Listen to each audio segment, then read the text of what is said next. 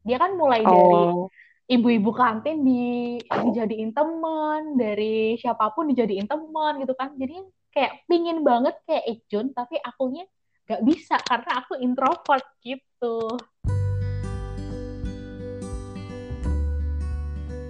Galau itu boleh gak sih? Galau itu emang wajar ya? Hei, galau itu manusiawi. Siap orang pasti kok ngalamin. So here we go, podcast galau bermanfaat untuk kamu semua.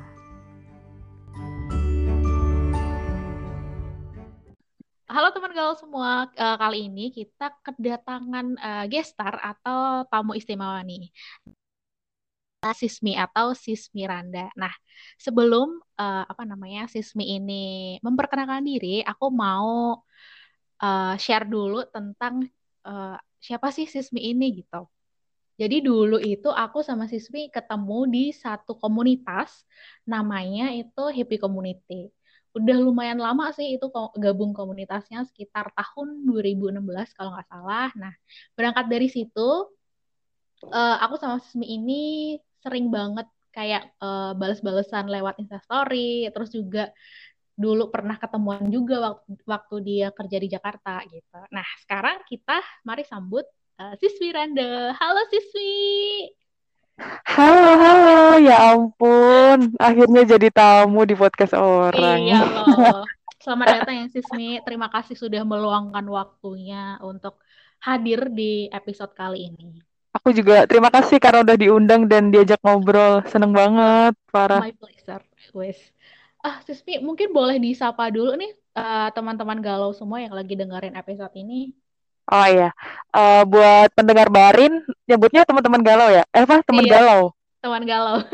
Oke, halo teman galau semua. Lagi ngedengerin di jam berapa nih? Selamat pagi, siang, sore, malam. Asik. Udah Enggak. Seperti yang dibilang Mbak Arin, aku tuh kenal Mbak Arin karena komunitas gitu ya. Dan alhamdulillahnya kayaknya karena kita berdua suka ngomong kali ya, jadi masih tetap nyambung. Padahal udah gak ada pekerjaan yang harus bersama-sama gitu loh. Betul-betul. Kita berarti udah lama banget ya, Sis, dari 2016 ya? Iya, kita kenal 2016. 2016 benar. Okay. Nah, selain Sismi ini sebenarnya ada satu lagi dari komunitas itu, namanya Dina, tapi kalau sama Dina aku rada jarang ngobrolnya sih. Paling seringnya ya sama Sismi ini gitu. Oh iya, Dina. Dina di Jogja tuh masih. Oh iya, kita di Jogja ketemunya kebetulan. Oh iya, benar-benar. Jogja mempertemukan kita, wes. Iya. Nah, kali ini nih kita mau ngebahas satu drama yang lagi tayang season 2-nya, yaitu Hospital Playlist. Nah, kenapa sih kita pengen banget ngebahas drama ini spesial dibungkus dalam satu episode itu karena mungkin dari aku dulu ya, Sis. Kenapa suka drama ini? Karena menurutku nih Hospital Playlist itu dramanya tuh paket lengkap gitu loh. Nah, jadi di sana itu kayak ada persahabatannya ada, terus yang soal pekerjaan utamanya soal dunia kedokteran itu juga dibahas, terus juga ada lucu-lucunya juga gitu. Jadi di drama ini tuh nggak cuman soal cinta-cintaan aja kayak kebanyakan drama, tapi juga ada hal humanis yang bisa kita pelajarin gitu. Nah, kalau dari Sismi sendiri gimana nih? Kenapa sih suka sama Hospital Playlist? Kalau dari aku ya, aku tuh sebenarnya ya Mbak, aku tuh kurang suka drama Korea sebenarnya. Iya, oh baru tahu. Iya, sebenarnya aku tuh kayak pemilih gitu loh, kayak nggak bisa semua drama Korea aku tonton gitu. Tapi Hospital Playlist tuh masuk ke tontonan terbaik kedua gitu. Karena pertama adalah gak ada orang jahat di drama itu. Iya kan? Kayak di drama itu tuh gak ada orang jahat. Terus bener kata Mbak tadi, kayak dunia kedokteran. Jadi karena aku tuh sebenarnya seneng banget ya sama dunia kedokteran. Nah, di Hospital Playlist itu tuh dia tipe-tipe drama kedokteran yang gak bikin kita takut. Kan kadang ada tuh orang yang gak mau ntar banyak darah atau apa. Nah, di Hospital Playlist tuh gak yang sebanyak itu gitu. Adegan darah atau apa tuh gak sebanyak itu gitu. Jadi menyenangkan sih. Itu sih kalau dari aku.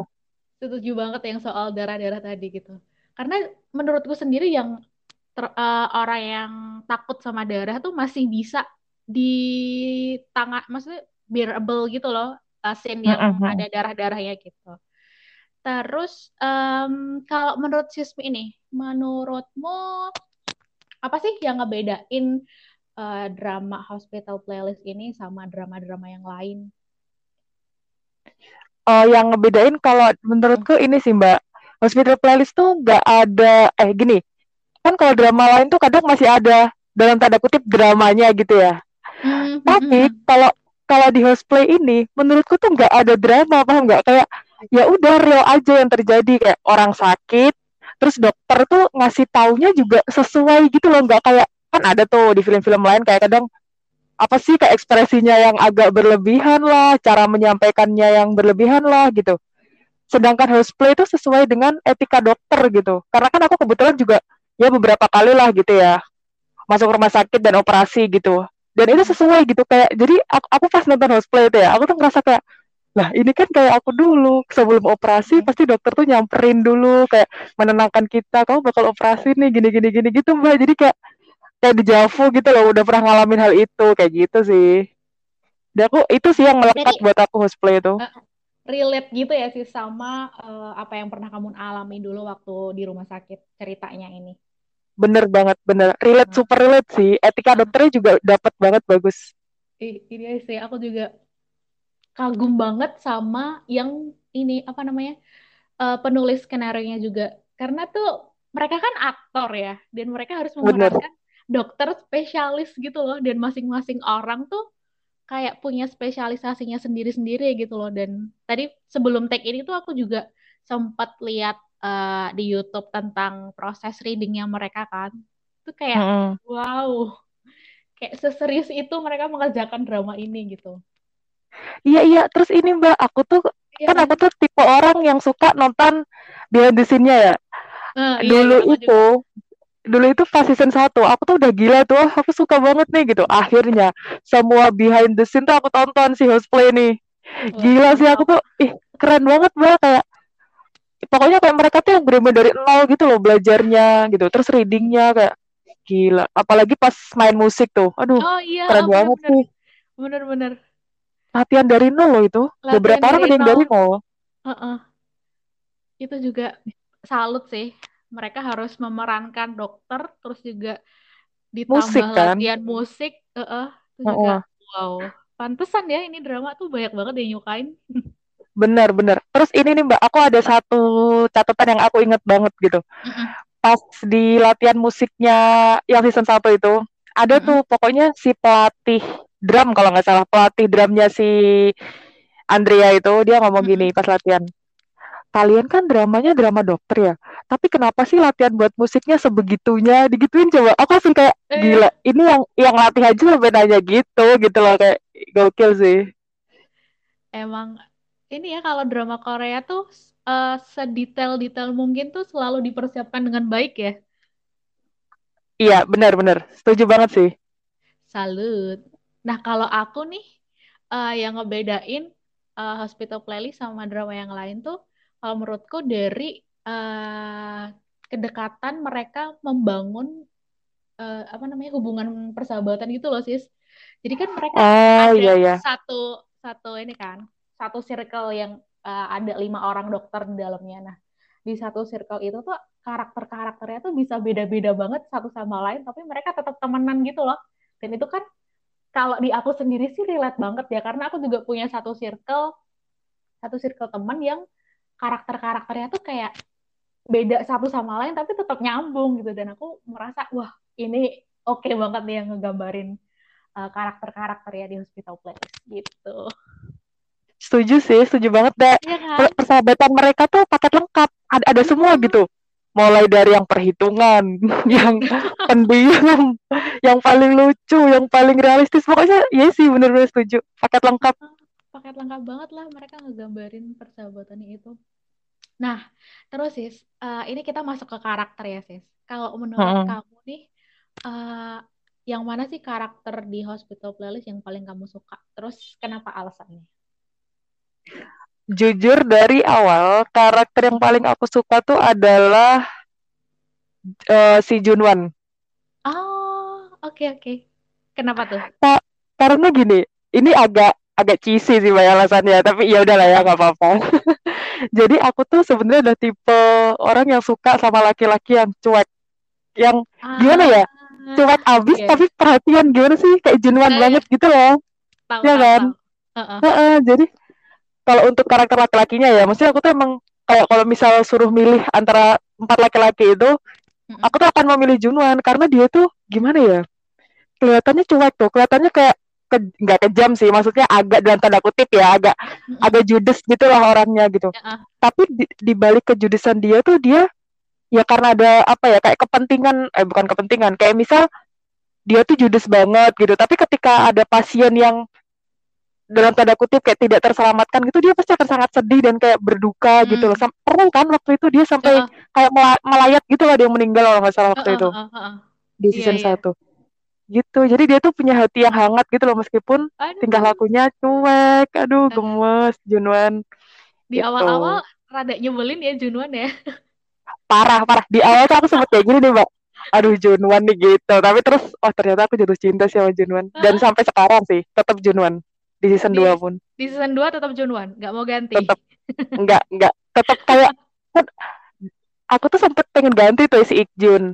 Tapi terus kayak aduh, nggak bisa nih, hatiku masih di Junhwan. Cheesy banget ya. Mantap. Maaf ya teman-teman galau, aku agak cheesy nih anaknya. Gak apa-apa dong. Itu kalau aku. Kalau dari kamu kemarin siapa yang kamu suka? Kalau aku mungkin banyak banget yang sama. Aku tuh suka banget sama Ikjun ya.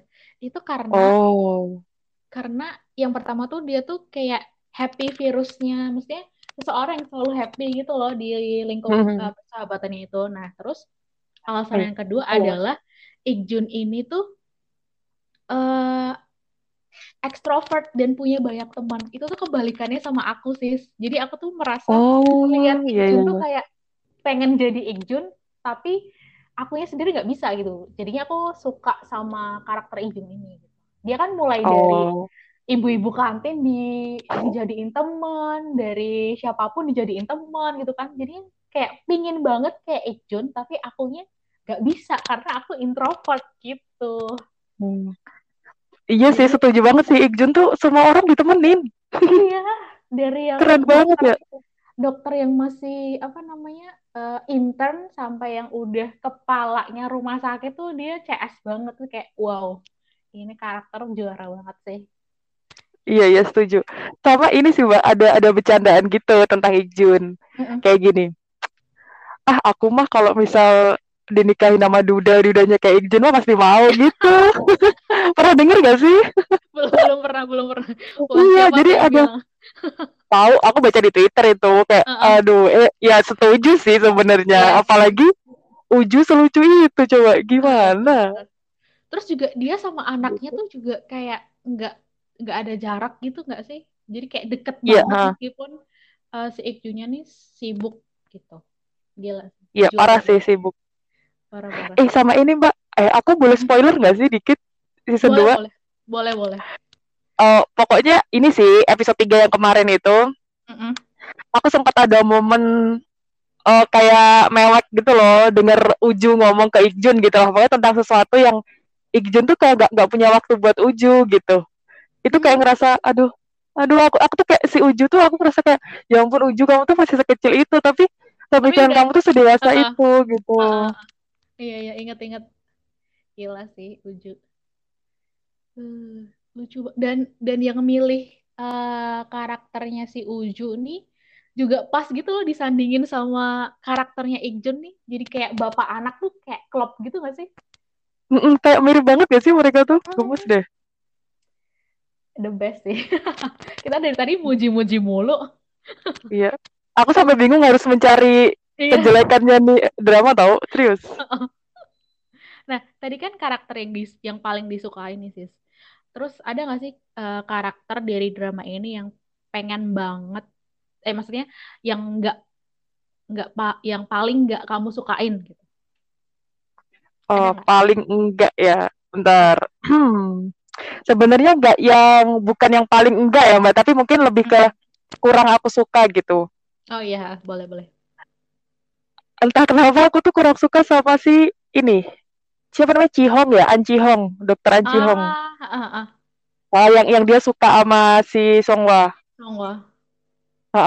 Aku nggak tahu sih, karena memang karena aku suka sama-sama sama Ikjun, terus aku merasa kehadiran dokter An Cihong nih kayak, ih jangan gitu dong, kayak gitu loh. Jadi aku kurang suka aja sama Cihong, kayak udah deh, nggak usah aja gitu. Tapi ternyata di season 2 dia nggak ada kan?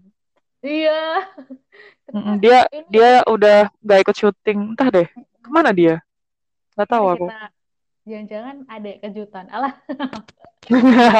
Itu sih kalau aku. Jadi An Cihong ya yang kurang. An Cihong.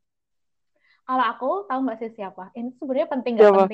Tapi aku paling nggak suka sama ibunya. Ini yang Sokyong. Oh.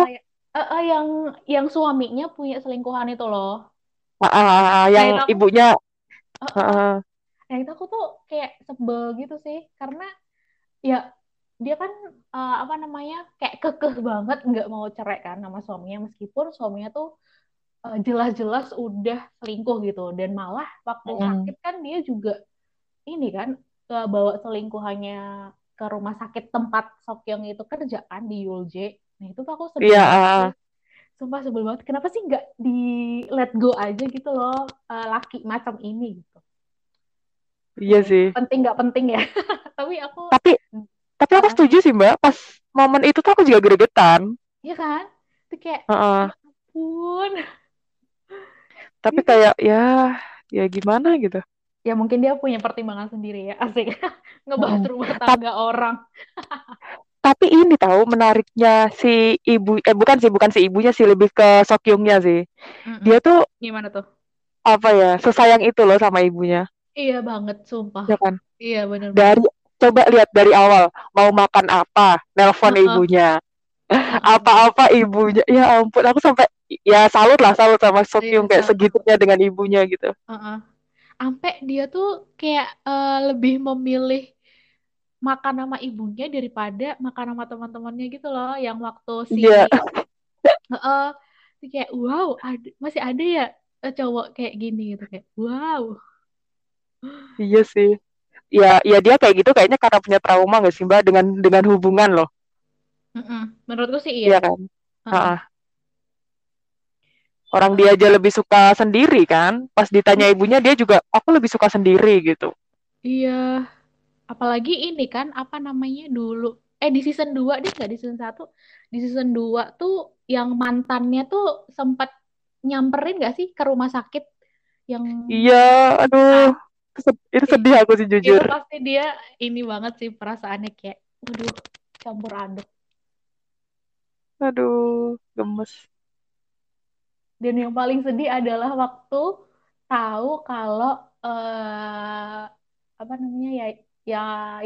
yang Sokyong ini tuh dulu pernah suka sama Songwo tapi ditolak. Aku baru tahu. Ternyata di situ udah pernah dijelasin ya. Aku udah pernah sih. Pun kayak wow, oh my god, kemana aja aku ini? Boleh Mbak, aku boleh cerita di luar drama ini dikit gak sih? Boleh. Nah, kalau yang ceritanya Sokyong ngomong suka sama Songwa tuh aku ngerasa agak relate gitu Mbak. Jadi Mbak tahu kan kalau pertemananku tuh cowok-cowok kebanyakan, aku pasti cewek sendiri di circleku itu. Iya, aku lihat dari instastorymu kadang temannya Susmi kebanyakan cowok ya gitu. Teman-temanku cowok gitu. Terus aku juga pernah ada di momen itu tau Mbak, kayak ada seseorang yang bilang suka, sebut aja si A gitu. Tapi aku nggak suka nih sama si A gitu. Lah suatu ketika ada si B yang suka sama aku. Jadi kayak ya gitu circle-nya tuh suka kayak gitu-gitu. Jadi pas nonton mereka aku kayak elah, pasti di pertemanan cewek cowok tuh pasti ada cerita kayak gini. Jadi nggak kaget gitu loh. Terus akhirnya milih siapa sih? Malah enggak. Enggak.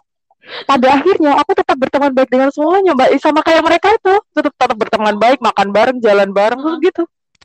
Semua tetap aku anggap biasa aja kayak. Karena emang belum waktunya gitu deh pokoknya. Jadi kayak udah deh, enggak usah dulu gitu. Wih, menarik sekali. Aku belum. Ayo kita balik ke drama. Itu yang terbaik ya teman-teman. Oke, sebuah FYI yang perlu digali sepertinya.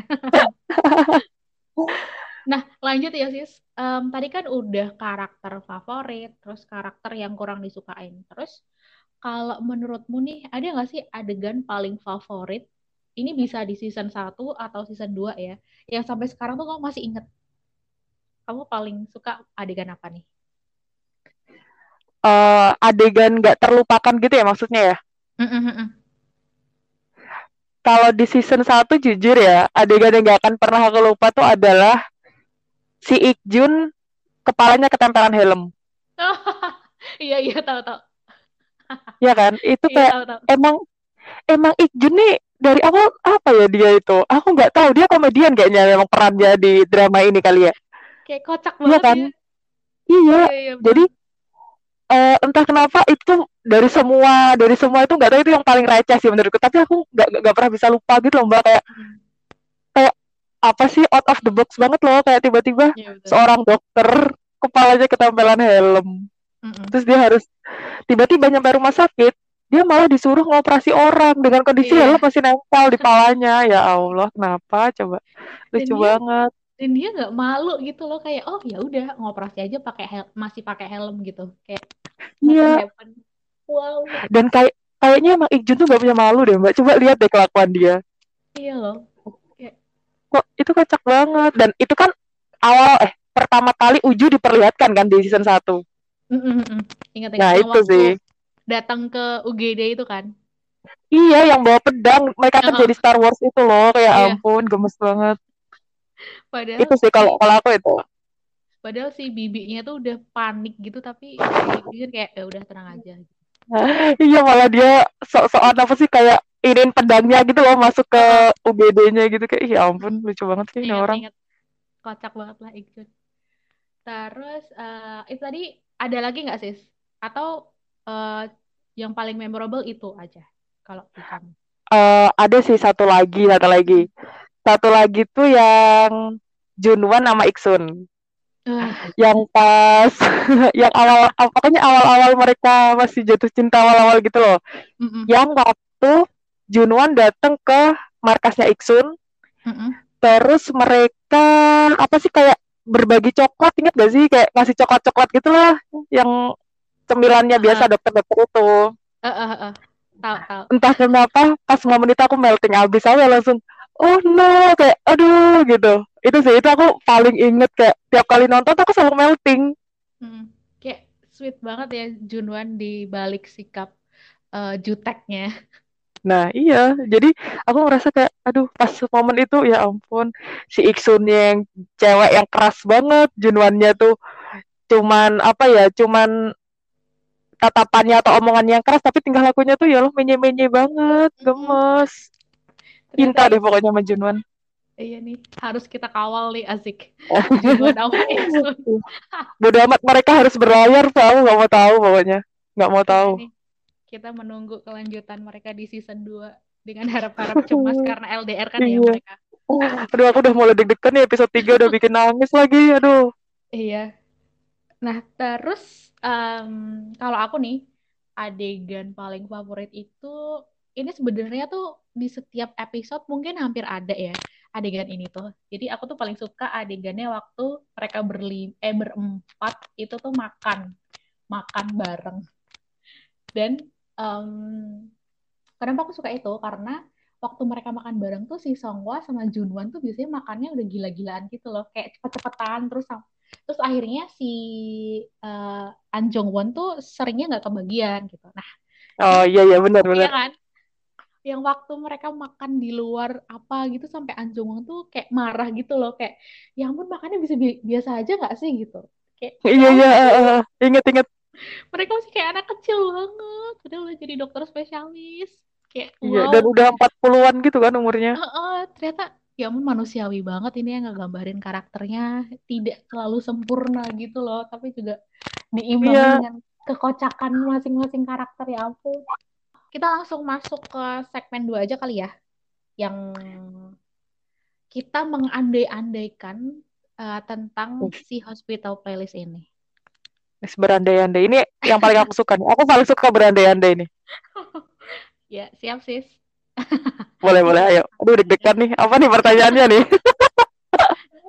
Nah, yang pertama, seandainya kita tuh bisa ngubah satu jalan cerita di dalam drama ini, boleh di season 1 atau di season 2, itu jalan cerita yang mana sih yang mau kamu ubah, terus mau diubahnya itu jadi apa? Mengubah jalan cerita ya. Mungkin lebih ke season 1 kali ya. Yang mana? Karena sebenarnya gini sih Mbak, season 2 tuh menurutku penuh dengan kejutan. Iya, benar banget. Setuju. Karena di season 1 tuh dulu aku nontonnya tuh udah lengkap tuh semua seasonnya. Jadi aku nggak ngerasa penasaran gitu loh, sama sekali nggak penasaran. Tapi season 2 ini karena kita kan ongoing ya. Aduh, seminggu tuh aku kepikiran besok akan terjadi apa, kayak gitu-gitu di season 2 ini gitu. Iya, setuju. Tapi kalau di season 1, kalau ditanya, sebenarnya kalau jalan ceritanya tuh aku udah bisa bilang ini bagus banget sih. Tapi kalau misal nih harus banget ngerubah, mungkin ini ya, aku tuh, aduh aku lupa ya namanya Mbak. Dokter itu loh Mbak, spesialis paru-paru sama kayak si Junhwan tuh siapa sih namanya yang pakai kacamata? Oh, aduh aku lupa. Pokoknya dia main golf gitu lah ya, kalau nggak salah. Entah kenapa aku tuh nggak tahu dia tuh fungsinya apa di drama itu sejujurnya. Oh, iya. Nah, aku tuh ngerasa lebih baik dia tuh nggak ada gitu loh. Kayak aku nggak tahu deh esensi dia tuh apa di situ. Maaf ya, siapa tahu ada yang suka nih, maaf nih teman galau. Aku malah menghujat. Setuju. Aku juga kayak heran gitu sih, kayak dia kan udah, maksudnya di karakternya di drama itu kan tidak disukain sama pasien ya, karena dia tuh terlalu jutek, lebih jutek daripada Junhwan gitu kan. Parah sih, dia jutek parah. Dan ya iya sih, benar. Aku juga, benar juga, apa sih fungsinya gitu? Apakah cuman apa namanya, ekstras atau apa? Aku juga kurang ngerti sih. Iya sih, benar. Nah, iya sih. Sebenarnya apa sih fungsinya? Malah nanya. Iya, makanya itu yang kalau misal disuruh kayak ngubah jalan cerita mungkin lebih ke gak usah ada aja sekalian gitu loh. Aku ngerasa kayak ngapain jadi bertanya-tanya dan sampai sekarang gak terjawab kan. Bahkan di season 2 kemarin sempet nongol deh kalau gak salah episode 3 ya. Itu aku gedeg banget, kayak jumplang banget bedanya kan dia sama si Junhwan kalau ngejelasin.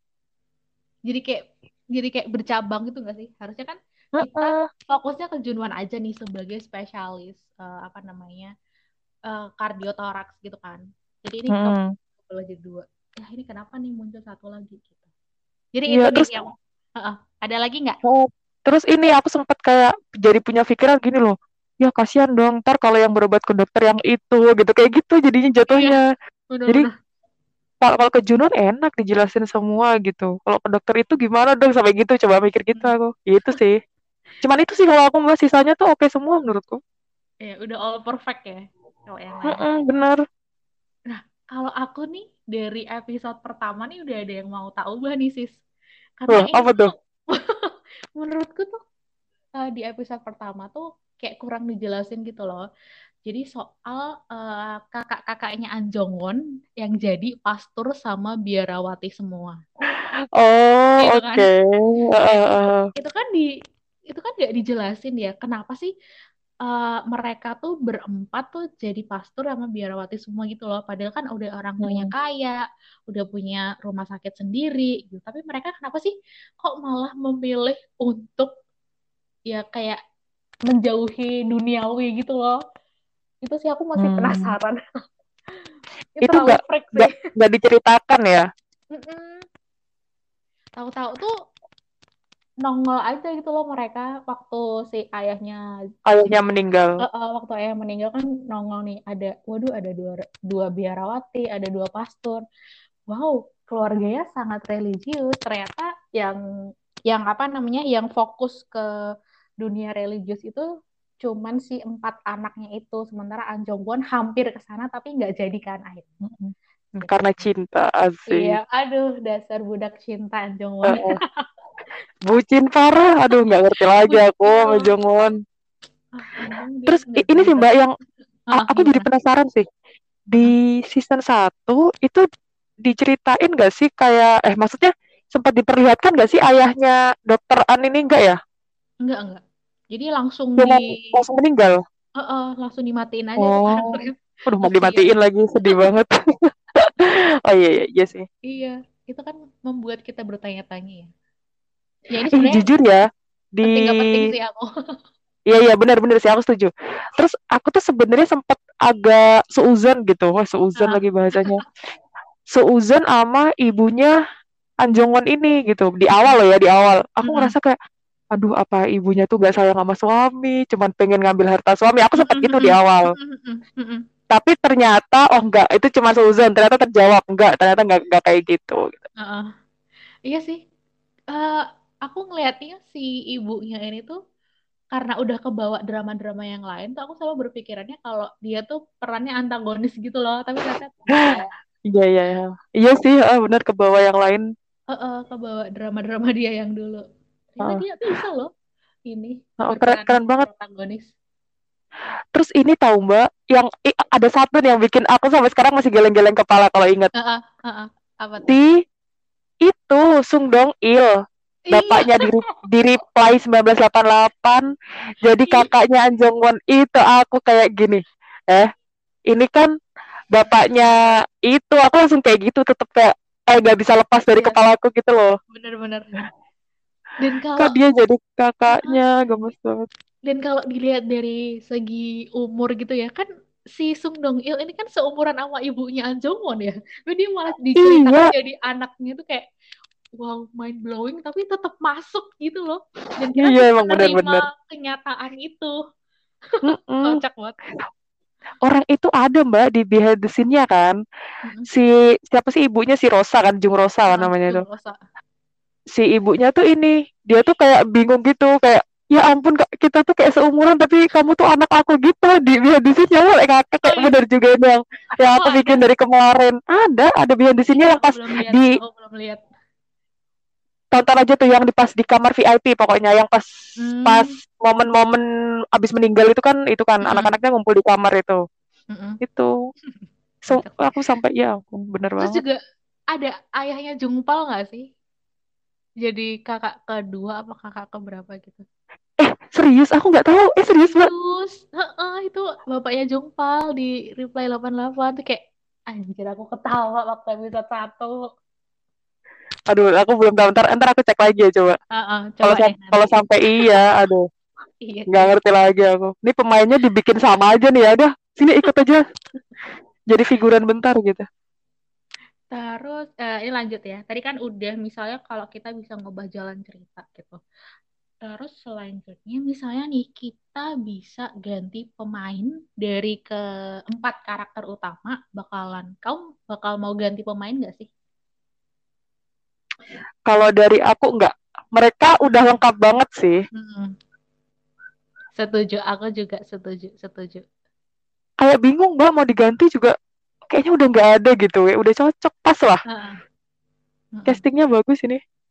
Apalagi yang jadi Songhwa sih, dia tuh kayak pas banget memerankan sosok satu-satunya cewek di antara ketiga cowok gitu loh. Kayak dia udah pas banget.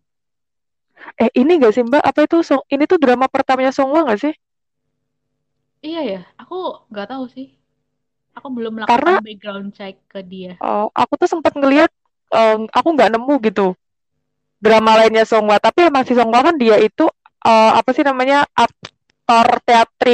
teatrikal gitu loh pokoknya.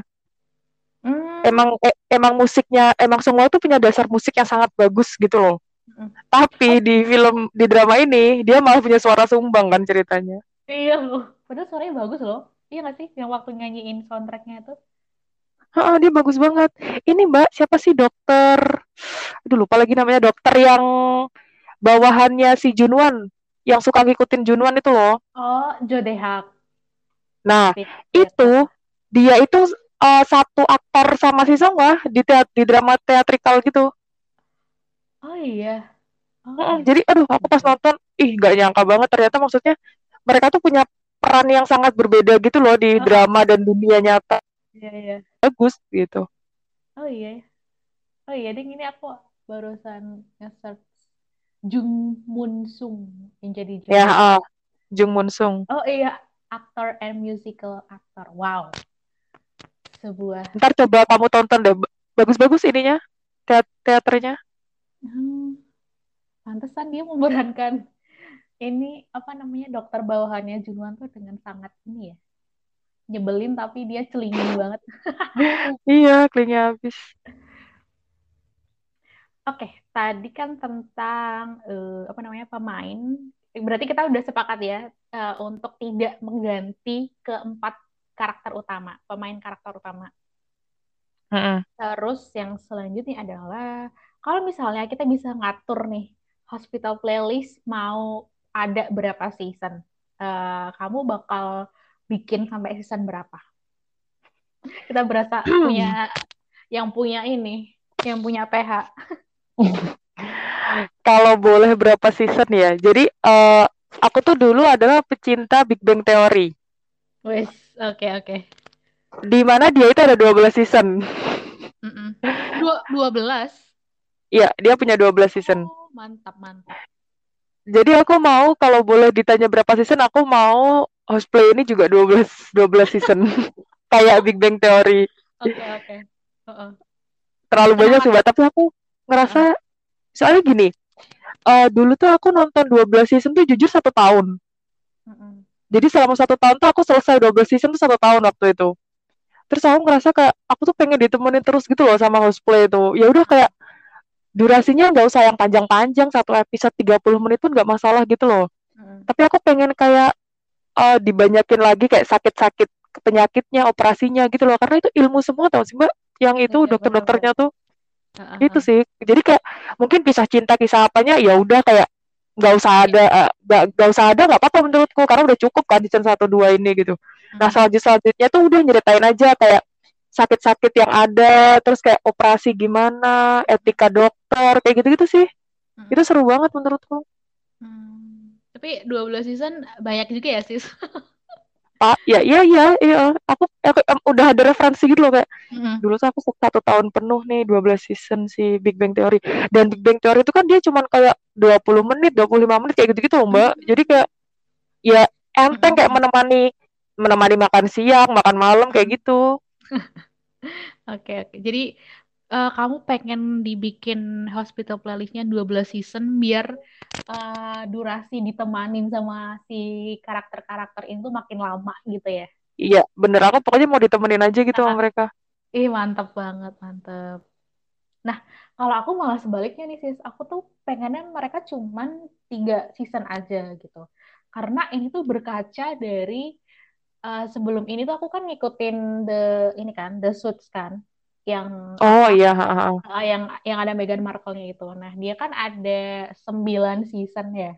Nah, aku tuh kayak sampai season 6 aja tuh kayak udah menyerah banget gitu loh, kayak aduh ini kok ini banget jalan ceritanya kok mana-mana, enggak malah dikembanginnya tuh kayak tidak fokus ke karakter utamanya gitu loh. Jadi kayak diceritain si karakter pendukungnya ini, kehidupan karakter pendukungnya gitu. Dan aku merasa 3 season ini tuh cukup untuk untuk si Hospital Playlist itu jadinya. Jadi biar nggak bosen gitu sih. Jadi 3 cukup. Kita berarti kebalikan banget ya. Aku suka yang banyak, kamu suka yang dikit ya mbak. Benar-benar. Bahkan nih mbak, aku tuh sampai sekarang tuh masih nonton itu. Kamu tau nggak How I Met Your Mother? Sumpah aku masih nonton.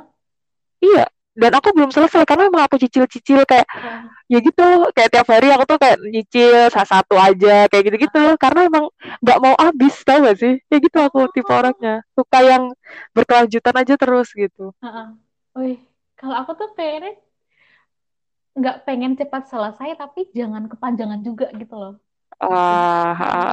Jadi kalau kepanjangan tuh kayak itu tadi sih, maksudnya kita jadi nggak difokuskan lagi ceritanya ke si karakter utama gitu.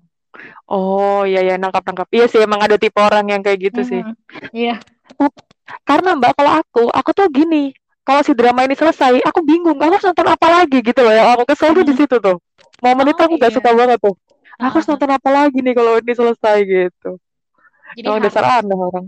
Harus ada ini ya, kayak stok tontonan gitu ya, Sis. Mm-mm.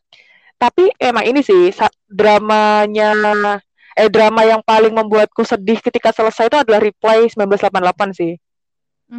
Iya, aku juga. Itu yang bikin aku langsung ngerasa gini, Mbak, hampa tau.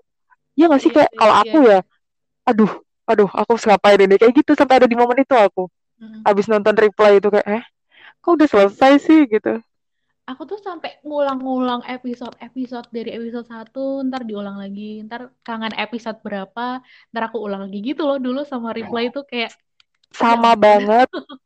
Aku sampai sekarang Marin kalau misal pokoknya lagi pengen ngeliat Taik gitu, si Choi Taik tonton aja deh gitu. Cuman yang bagian apa, bagian dia main catur doang gitu.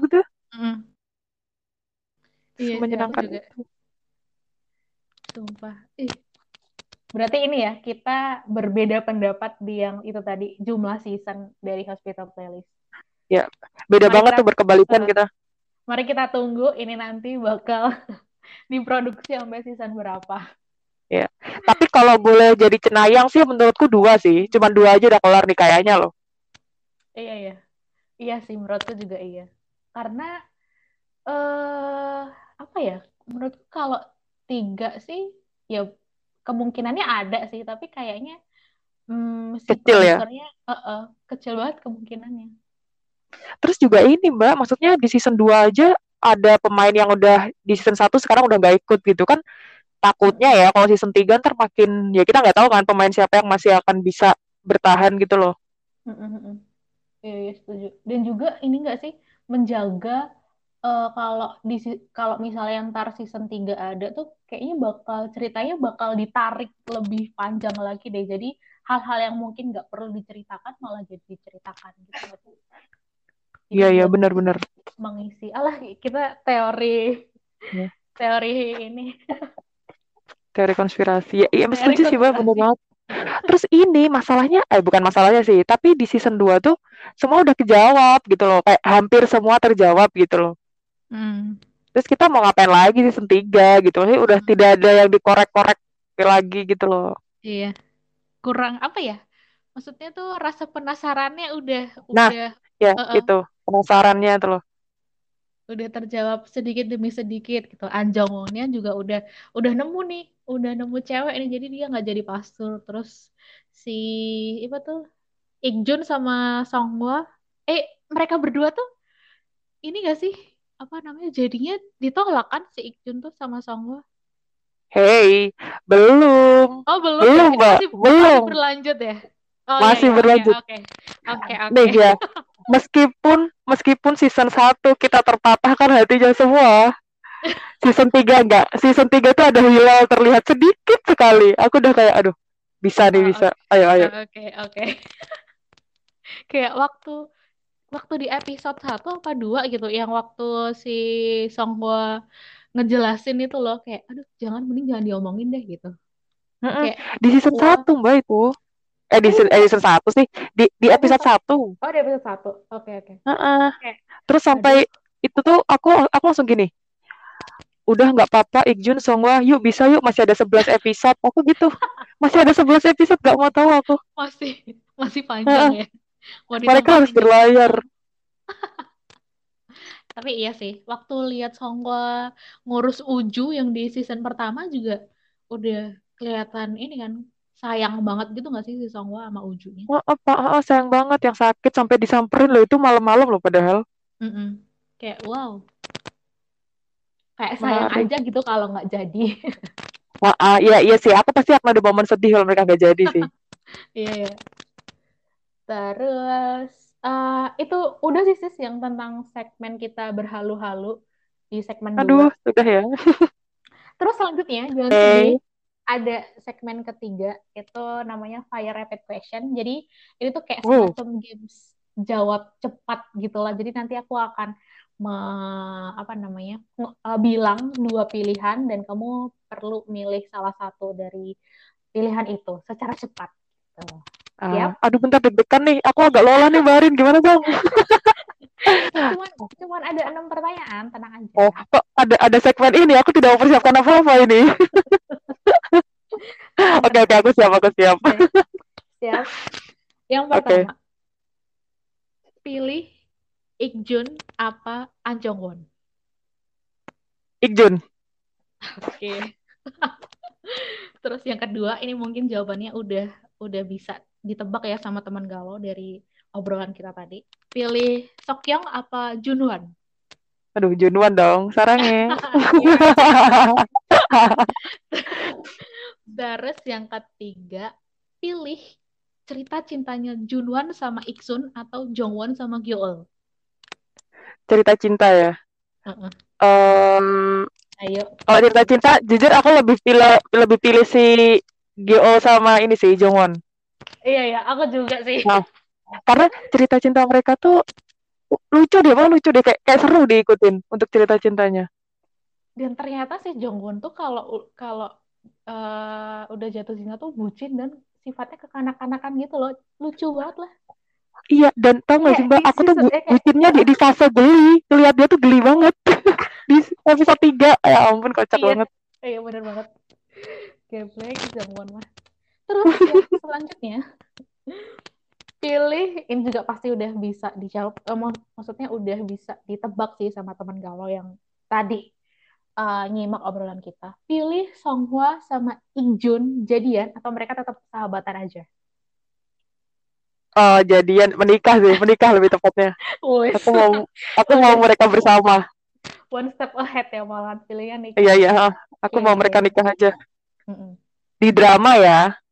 Di drama. Nah.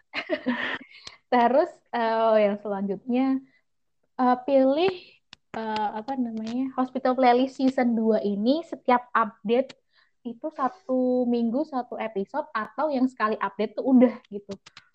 Semua episode udah langsung dikeluarin. Kalau aku suka yang sekarang sih, dia 1 minggu sekali aja. Jadi aku ada aku tunggu gitu loh Mbak, selama 1 minggu tuh ada yang aku tunggu tiap hari Kamis. Kan sekarang aku sedang tidak menunggu apapun dan siapapun ya.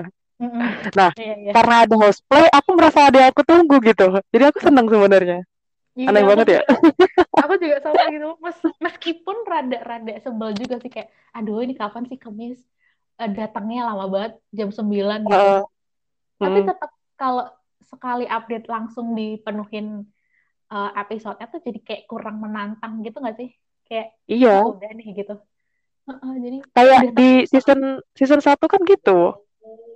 Oh iya, season 1 gitu ya? Pilih season 2 ini happy ending atau sad ending? Tarik nafas.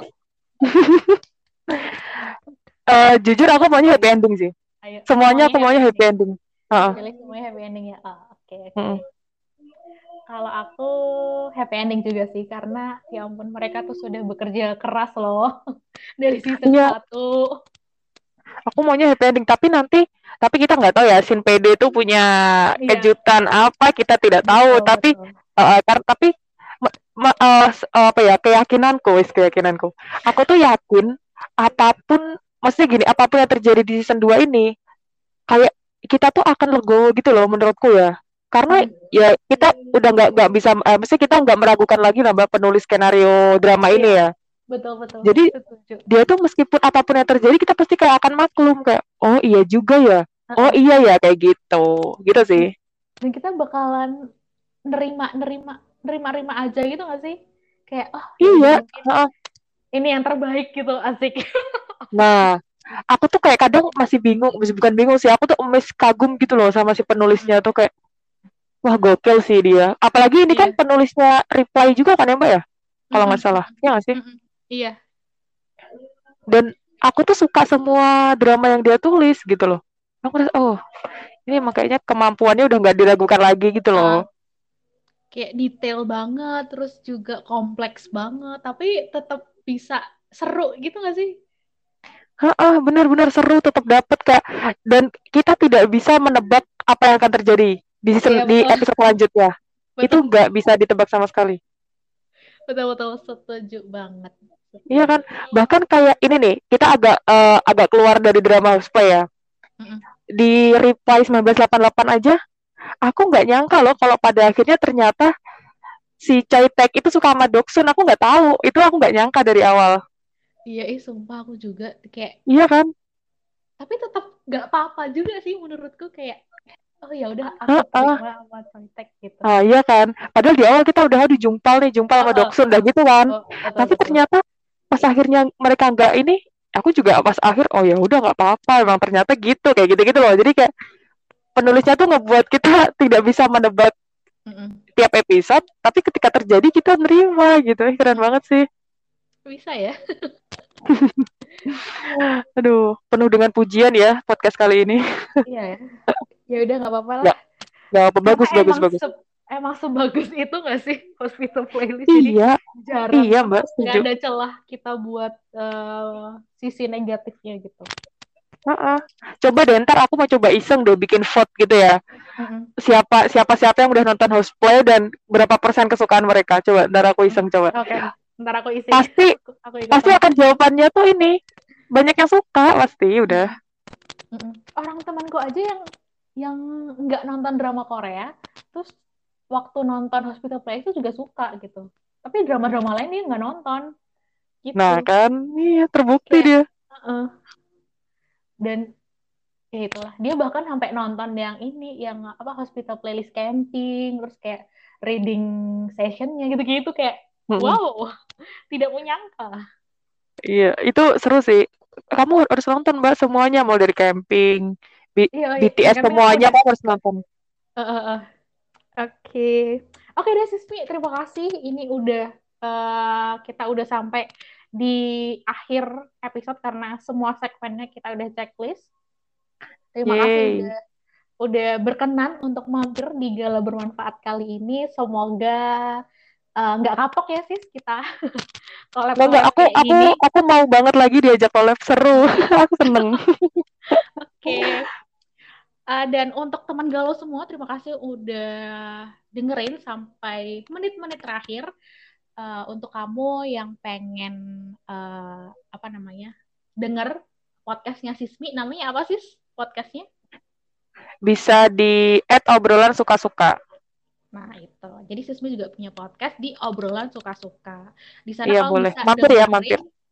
Dengerin soal apa sih kalau di Obrolan Suka-Suka tuh podcastnya? Obrolan Suka-Suka tuh ngobrolin apa aja, semua kita omongin. Oke, semuanya dihajar. Mulai dari ngobrolin film lah, ngobrolin kehidupan. Kayak gitu-gitu lah, banyak banget yang kita omongin. Berarti suka-suka Sismi dan salah satu temannya lagi, semuanya dibungkus aja ya sis di sana. Iya bener, itulah kenapa namanya obrolan suka-suka. Jadi suka-suka aja, ngomongin apa aja gitu.